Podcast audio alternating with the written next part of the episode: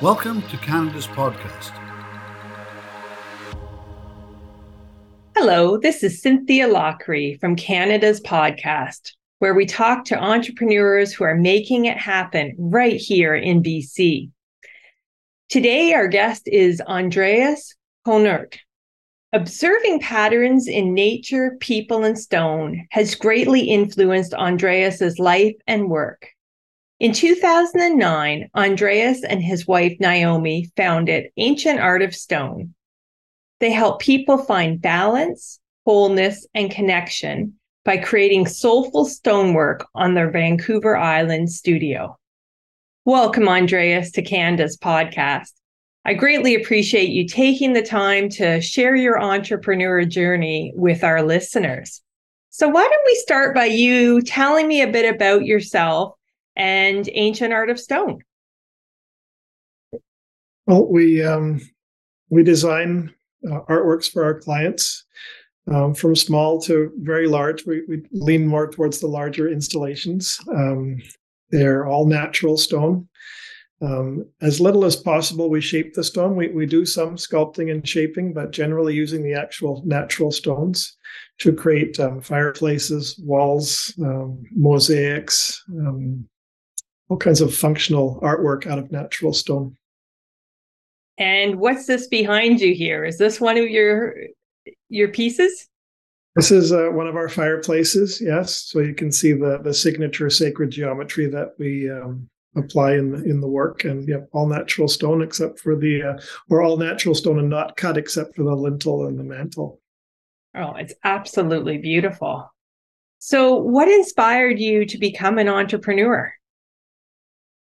Um, my father was a businessman, entrepreneur, and um, I never really fit in in the in the world with others. So I always was thinking differently, and and um, I've always been drawn to being being an entrepreneur. So I'm curious, how did you get into stonework? Um, funny story. I was living in Switzerland uh, as a mountain guide, and I quit doing that because of um, a big accident where several people were killed. And I thought I'm I'm not going to keep surviving this profession. And I was on my way to Argentina from Switzerland, and I stopped on Vancouver Island to see a friend. And in that evening, when I arrived outside of Nanaimo, out in the country, it was in the dark, and I was walking up to his house. And I heard footsteps coming towards me, and I responded, or I said hello to the footsteps and the voice that I heard, I heard an accent and I guessed German. So I responded in German to have a good evening. And the voice said back, Oh, you speak German. And uh, would you help me in the morning if you're a traveler? Would you have time? And I said, Sure. I had no idea what he did. And so he ended up being a master stonemason. And we went out in the country and we got some stones with him. And I split them with him with a sledgehammer. And that day led to another day. And I missed my flight to Argentina. So I just stayed with him. And um, apprenticed to him for about six months to the master mason, and then I really became stifled by the rules and the the uh, the traditions. I had different visions myself, and so I, I left him and carried on on my own. And I read in your bio that you were the youngest quarry owner in Canada. How did you um, become a quarry owner, and then how did you transition to ancient art of stone? Um, quarry ownership began by going out into the mountains looking for stone for the projects with that master mason first of all which showed me that there's different kinds of stone not just stone out there. And um, I still wonder what happened. I had a bit of an arrogant thought of, I really need some big flat stone for this idea I have for an installation. And I started going through the woods, walking for 10, 15, 20 kilometers through the woods looking for what I might find, which now I tell you, if you went and did that, you're crazy because the, the, uh, the the possibilities of finding flat stone, big ones out in the middle of nowhere, is is very limited. So, anyways, I found flat stone. Um, I walked for 30 kilometers over all this flat stone. I went and found out from the government that it was crown land, that I could claim the land because nobody had it. And I ended up claiming 20,000 acres of land, and I controlled that land for many years. And so I began with a sledgehammer and a pick, and I brought pieces out for my pro my project. And people in California heard about it, saw it, were interested. So I, I got an excavator and I got bigger pieces out and I got the uh, permit to take that out. It was um, uh, a yearly permit, which led to 10,000 tons a year was the maximum you could take, but I needed more than that. So then I brought that to lease and that, that became the first mining lease in British Columbia. Yeah. Wow. So, how did you go from the quarry to what you're doing now, which we see behind you? Um, for the listeners, it is a beautiful stone fireplace. Um, working in the quarry is dealing with uh, trucking, excavators, blasting, dynamite. It's kind of a macho thing. And um, I love the stone. I didn't like all the uh, the roughness that came with extracting stone, but I loved what we could do with the stone. And whenever I sold these truckloads of stone to say California, I would go and I'd share with them ideas of how they could use the stone so we could sell more. And I found myself far more drawn to the process of what we could do with it than extracting it. So once we had around 50 employees, I sold the quarry and and stayed just with the installation and design work. Wow, I really that's impressive.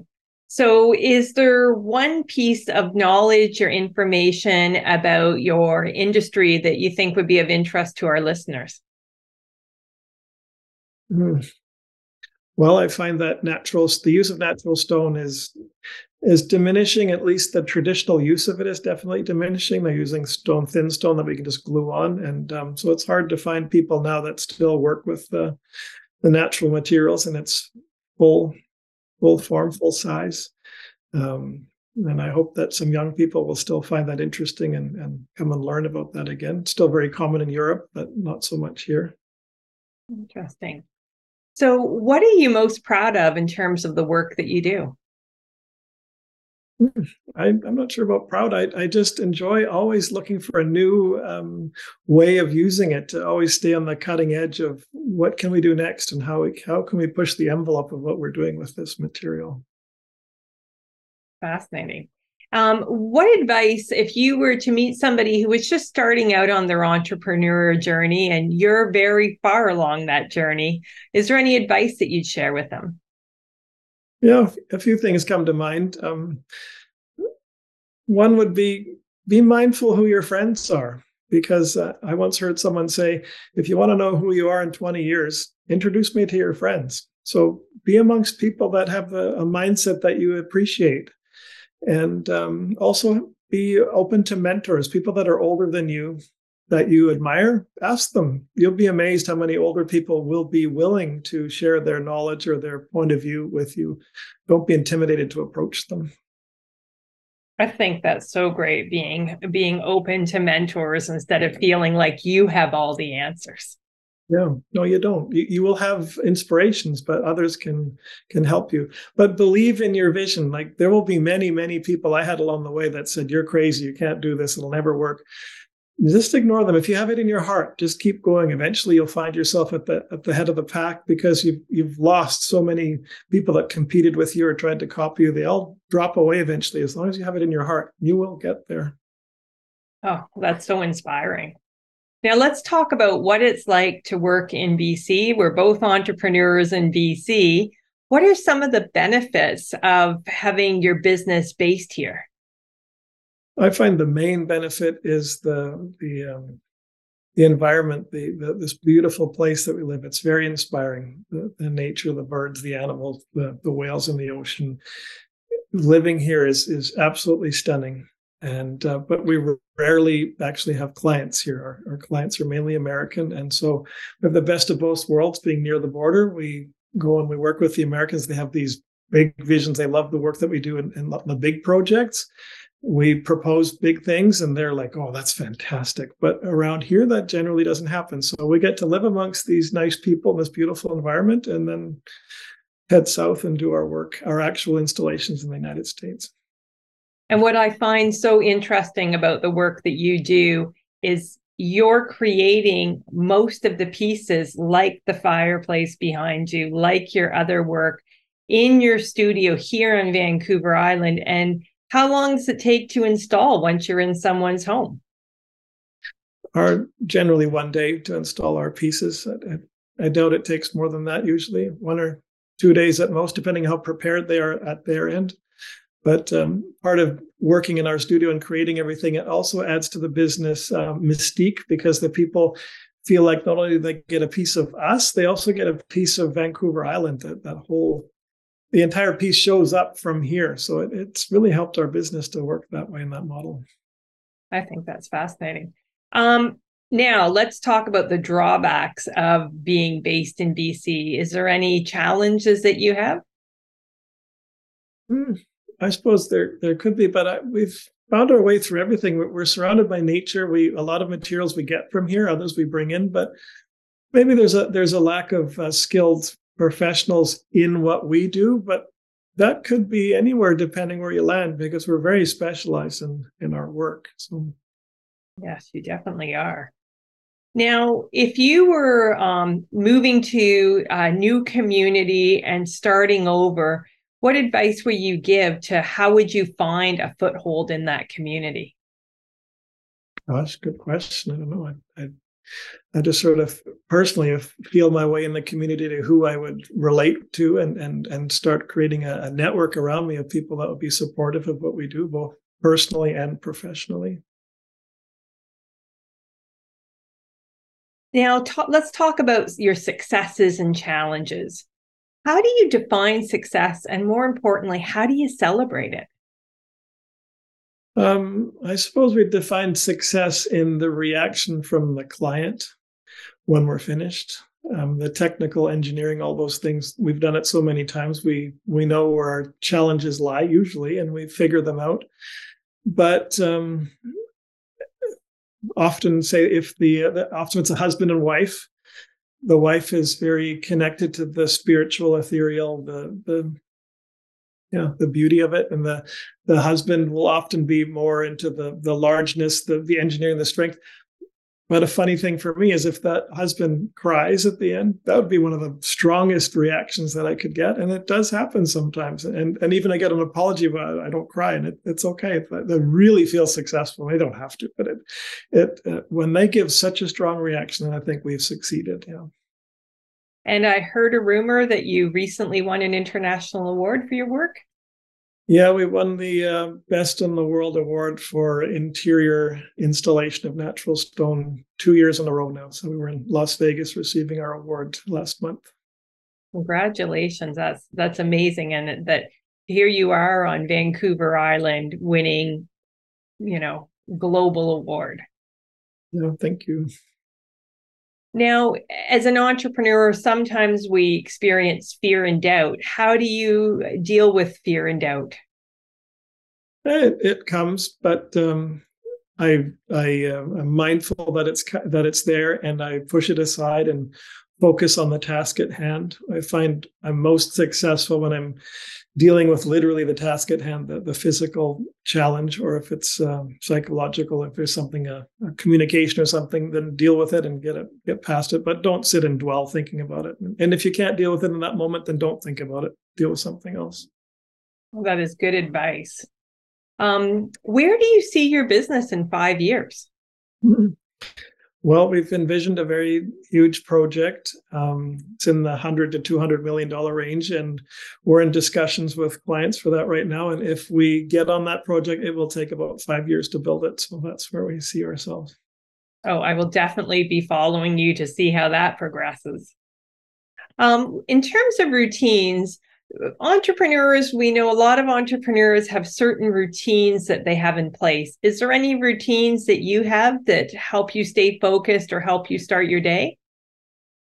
I think I'm maybe a little bit different that way. I don't know that I have a routine. I like to be positive when I wake up and get outside into nature as quickly as I can. And our studio is set in nature, and um, once I'm out there, it, it just it flows from there. So the one thing I, I, insist on is enough sleep so that when I wake, I'm I'm aware, awake, and ready to go. And I'm very, very inspired by what, what we do. Like every single day, I'm a very happy, driven, motivated person. I just love what we're up to.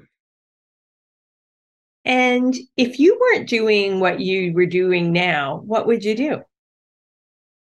I couldn't imagine doing anything other than what we're doing right now. So it covers all the bases for me being in the outdoors and um, creating, being artistic, and meeting very unique people. I, I literally can't imagine doing anything else.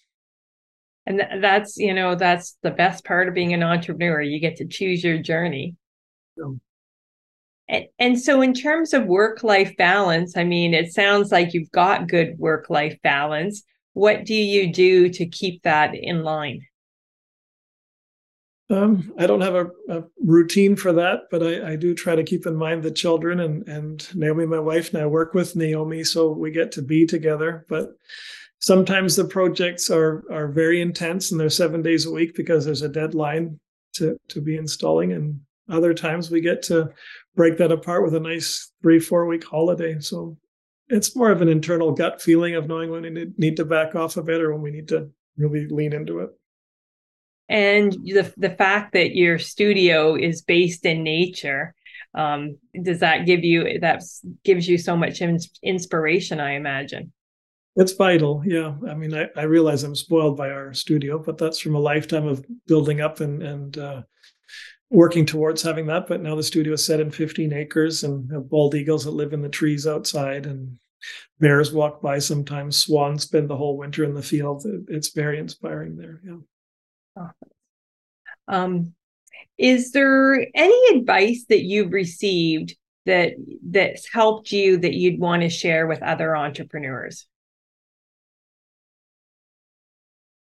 Yeah, just to, there's many, but one would be to be to uh, believe in yourself. If you have this spark, this vision about something, believe me, it is unique to you. You might think others have it, but if you have it, it it's very unique to you. Even if somebody has something similar, stick with it. And uh, there'll be times where it seems impossible and other times where it seems easy. It's all part of it. It all comes out in the wash.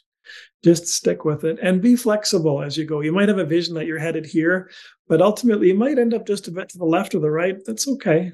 But just stick with it. You'll just become better and better at whatever you're doing. And um, is there anything that keeps you up at night? Both positive or negative. Yeah, the, the sometimes I will stay up all night, and that is because I can get so excited about what we're doing that I just can't leave it alone. I just gotta either keep working at it physically or work on some drawings. And I can sometimes worry about a challenge, but I've become quite comfortable with knowing that if I actually sleep, often those answers come in my sleep and I wake up and oh there it is. It was it was always right in front of me. So I think the main thing that keeps me up is being just so excited that I just can't stop. I love how you're so passionate about the work that you do and that it just flows. Yeah.